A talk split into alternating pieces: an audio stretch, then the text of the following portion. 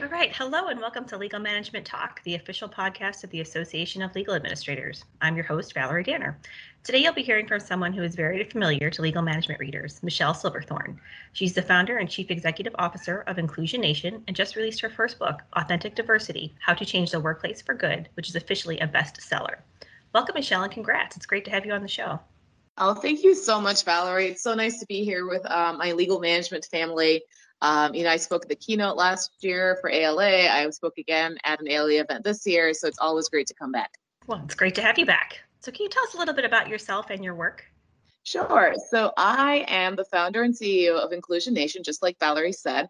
I work a great deal with. I'm a, I'm a practicing law. I'm a practicing lawyer. I'm still a lawyer. People always call me former lawyer in my introductions, but I'm still a lawyer. I practiced for a number of years, and then I worked for the Illinois Supreme Court for several years after that. And then a few years back, I decided I was going to launch my own diversity consulting firm, Inclusion Nation. And that is what I have done. And if you've ever heard me talk, you've heard me tell the stories about why I started this and why I believe in a movement for really talking about when it comes to equity and inclusion and belonging. And especially for me, who is a Black woman in this space, when I talk about race, I think we have to be honest and forthright about all of those issues if we are really going to move forward in the workplace. And what I had not been seeing in the past was that really the kind of not just honesty about, okay, well, let me talk about the racial reasons that someone is not succeeding in the workplace, but also let's actually put into place strategies that work. Let's get people to buy into those strategies. Let's get them to commit to those strategies. Let's get them to measure their success. And then if it's not working, we try something different and it is, then we know that this is why it works. And so I tell people all the time, I want this to be a habit. I want you to wake up every morning and think, how am I going to create an inclusive space and what actions am I going to do to do to get there? And that's the work I do. And I work with lots of law firms, I work with lots of private clients, lots of companies, nonprofits, and lots of schools and universities across the board to really working at creating that space of equity and inclusion. Well, to say it's been quite a year is quite the understatement. Um, but what was different about the murders of Ahmaud Arbery, Breonna Taylor, and George Floyd that really seemed to break through this time in terms of how white people address race in this country? You know, it's um, it's been an interesting year. I tell people the ten weeks before COVID, if you were doing DEI work, um, your phone was not ringing. No one was calling you. People were canceling meetings. They were canceling events. Um, DEI professionals were getting laid off. They were getting furloughed, which is a nicer term, right?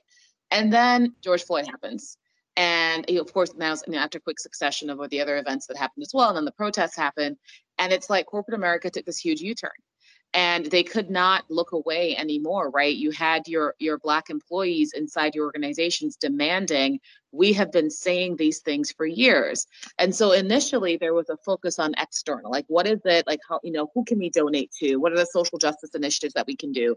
Can we give employees a day off to grieve and to protest and to write and to volunteer? And then as we got, you know, three or four weeks in, it really turned, I hope it turned for a lot of companies, but I know it did for my clients, internal. So it wasn't just that our Black employees are sharing about, you know, what it is like to be Black outside the workplace.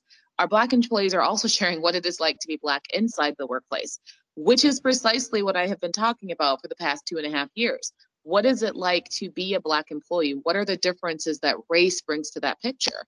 And so what i think has happened i mean what what what, i've seen happen in the past you know six or six four five three months since this all, this all began was this new and renewed focus on we are not just going to say diversity broadly and we're not just going to address it broadly but we really are going to look at how listen to the stories. And then once we listen to the stories of our colleagues and our coworkers we are going to commit to change. And that is what i think has been the real difference. It's not that we're saying anything different than we've been saying for the past 10 years right? We are saying the same things. A lot more of us are saying it because a lot more of us now have the cover and the ability to do so. And crucially we have leaders who are listening and who have decided that they are going to commit to the change. There are many reasons why they have decided it. Some because it's the right thing to do, some because they have been pressured by their peers to do it, and some because they see the market benefits of saying you're an anti racist organization, right? Whatever the reason is, they are committing to this work. And that is what I see as the difference. So, do you think this will actually bring about lasting change this time? You know, people have asked me that a lot. And what I usually say is that let us be specific about what change you want, right? If you are saying within the world of America and a whole of 350, 400 million people, is everyone going to change and progress toward change? I have no idea because I can't tell what everyone is going to do. If you want to talk about whether you think all of the thousands or hundreds of thousands of companies in this country are all going to commit to inclusion, I can't tell that either. But I can say that if you are working in an organization that is actually said that we are going to be anti-racist, we support Black Lives Matter, we are committed to equity and justice, then ask them how are they committing to it? What are the actions they are putting into place? And then who is who being held accountable when they meet or fail to meet those directives, right?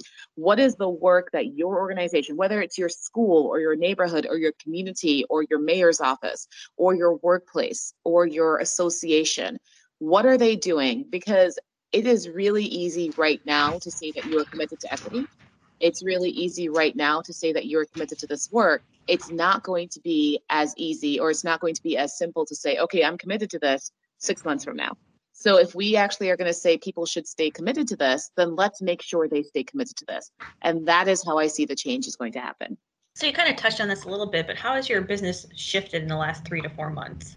As, as you know valerie i mean i spend a lot of time talking about race right? Before before this happened that was the reason i did a lot of this work. I would talk about what it's like to be black what it's like to be a black woman. I would talk about intersectionality. I would address all of those issues. And what's different about the last four months is that there's two big issues. I don't have to make the business case anymore which is fantastic, right? Because I don't have to, because I don't like to make the business case. I tell people you're A, you're making the wrong business case, but also B, the case should be the moral equality of all of your employees. That should be the entire case for why you do this. And it's that moral equality of all your employees, seeing them as equal human beings who have the equal chance to succeed.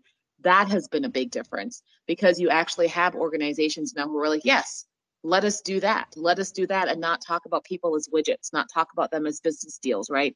Let's talk about them as people. And that I think has been good. Otherwise, I mean, I have done, gosh, I've been telling people this, I've probably done 60 webinars in the past three months. I mean, I've been speaking every wow. single day. It's been, it has been extraordinarily busy. And I am just so grateful every day that there are organizations who are willing to do this work because it's not everybody, right? A lot of people are like, oh, it seems like everyone's doing it. It is absolutely not everyone. But as long as we have organizations willing to be loud enough and brave enough and courageous enough and actually do the work and not just say they're doing it, but to actually do it, that's what I think the change will come from. So, in your new book, you ask readers if they are ready to be uncomfortable. Can you explain um, what you mean by that? You know, one of the one of the talks I've been giving a lot this summer is when I talk about race, when I talk about blackness, and I talk about what it's like to be the only, and what it's like to be perfect, and all of the microaggressions that you face when you're both of those. Um, and then after I talk through that, I talk through systemic racism. I talk about what systemic racism looks like and feels like if you're a black person in America, and then I give them some words and the words I give are privilege and ally and anti racist. And then the very last word I say is discomfort, because that is the last word I leave people with before we talk about how we are going to change your workplace. And, you know, I, you know, there are great people who are there who are talking about social justice and systemic change outside. I am focused on the workplace and what can be changed in the workplace. But the reason the last word I feel with is uncomfortable is because this should not be comfortable this should be easy. We shouldn't be like I tell him, you're like, no one has ever moved from a space of comfort. You're like lounging down on your couch. You're like, okay, I got the remote control. I'm good. You're not gonna get up and go until you feel uncomfortable. So I understand if you would prefer to lean into the ability that you might have as a majority person in this country to never think about these issues. That is exactly what privilege is. You can choose to send your kids to majority white schools and live in majority white neighborhoods and work in a majority white workplace and never feel uncomfortable doing so. Or you can choose to lean into that discomfort and learn about you can listen to nice white parents you can read all of the books that have come out that are so great and talking about what it really means to live in a country that has privileged whiteness and if you are willing to do that and if you are willing to listen lean into that discomfort great because let me tell you something uncomfortable and discomfort that is how it feels like to be a minority in a majority space every day. We have learned from that. We have understood how it works. We navigate with it, but does not mean that we don't feel like that. So if you would like to try to do that and try to do that work, think about your colleagues who have to do this every day. That's really um, fantastic advice. I never really thought of that myself, actually. I've been learning a lot this summer as well, so I appreciate the candor. Um, what are some common mistakes or misconceptions you see companies making when addressing issues like diversity and inclusion? Oh gosh, so many. I mean, I think my my biggest one is that, and this is something I talk about in my book quite a lot, especially at the beginning when I, t- I title my section, um, this particular section, I am Black, Black, Black. And the reason I do that is because a lot of the interventions and the strategies that I talk through in this book are generally applicable, right? They apply to all sorts of different situations, sorts of different, you know, identity groups. But what I want to point out, and I will say this again and again, is that we are very non-specific often when it comes to diversity. We do interventions for women without recognizing that we do need to be specific. Are we talking about Latina women? Are we talking about transgender women? Are we talking about Asian women? Are we talking about Black women? What are the outcomes that are different? You know, there are 37 female CEOs of Fortune 500 companies. That number is abysmal. But there are no Black ones, right? And so when we say things like women are making strides, well, what does that really mean? Does that only mean white women? When we say that we have women's groups meeting, we're talking about women's issues. Are you talking about issues that affect transgender women, LGBTQ plus women? Are you talking about healthcare access? Are you talking about, you know, couples benefits and same-sex marriage benefits? When we are talking about a certain group, please be sure that we are being intersectional about that group. And that way we can be intentional about the intervention. So that's the first thing. And the second thing I would like a lot more companies to do is to set some goals, right? Set some targets. You know, people don't like the word targets because they're like, oh, those are quotas and quotas are bad. What's been really successful about my, the Mansfield rule that my friends at Diversity Lab have been doing is that it's giving you a target, right? I think it's 30%, right? 30% of your interview pool has to be, you know, has to be women or, or people of color. 30%, that is a target you can reach. And if you don't get there, right? It's not a matter of saying, oh, well, we failed. It's a matter of saying, here is where we fell short here is the progress we made. And then next year, we're going to take some additional steps to make more progress until we hit that number, until we hit that target. And so that way you keep people on board and they want to stay involved and they want to keep doing the work. So those are the two big things. We got to get more specific and then we got to get set targets so we can measure our progress toward them. So it's been an incredibly difficult year for many reasons, but what about your recent experiences has given you hope? Hmm. Yeah, that's hard, right? Because um, you know, I it's it's hard because you wake up every day and you know, I've done this work, well, not the, this particular summer. Um, you know, I, I talked to people that I the first person who called me was Courtney Carter at Jenner, and the calls have not stopped since. And so they have been, I mean, we've done hundreds and hundreds and hundreds of calls this summer from people who just want to get started or they are already starting and they want to keep moving or they are already moving and they don't know where to go. And so that's listening to them, hearing about them, that's been something. I wouldn't say gratifying, but it's been good to see that there is such a huge community out there of people who are committing to this work. And all of those DEI professionals, all of those HR leaders, all of those folks who are in law firms who have been speaking and saying and working, and all the people who have not yet been speaking and saying and working and who are picking up the books and who are reading the books and who are sharing the books and who are doing the work that's what gives me hope. So I want to continue that, right? There will always be more books. There will always be more podcasts. Keep listening to it, keep doing the work, and then keep supporting the people who do this work for a living because they need your support and they need your buy in and they need you to make sure that you carry out the tasks they ask you to do. Speaking of extra reading, would you like to tell our readers how they can get a copy of your book, Authentic Diversity? I would love to tell the readers how they can get a copy of my book, Authentic Diversity. You can go to my website, michellesilverthorn.com. Um, you'll see Authentic Diversity right there. Actually, on the front page, you'll see it there. You can click there. It'll take you. There's an Amazon link. You can buy it on Amazon. You can buy it on Barnes & Noble. You can buy it at my publisher, Routledge. You can literally buy it anywhere you want. Um, ebooks come a lot faster than print books. I have to tell you, the print book sales are all sold out and they, they'll come in like five or six days, but you can always get an ebook. I hope you buy it. I hope you buy it. I hope you read it. I hope you review it. I hope you share it with somebody. It's meant to be a handbook, right?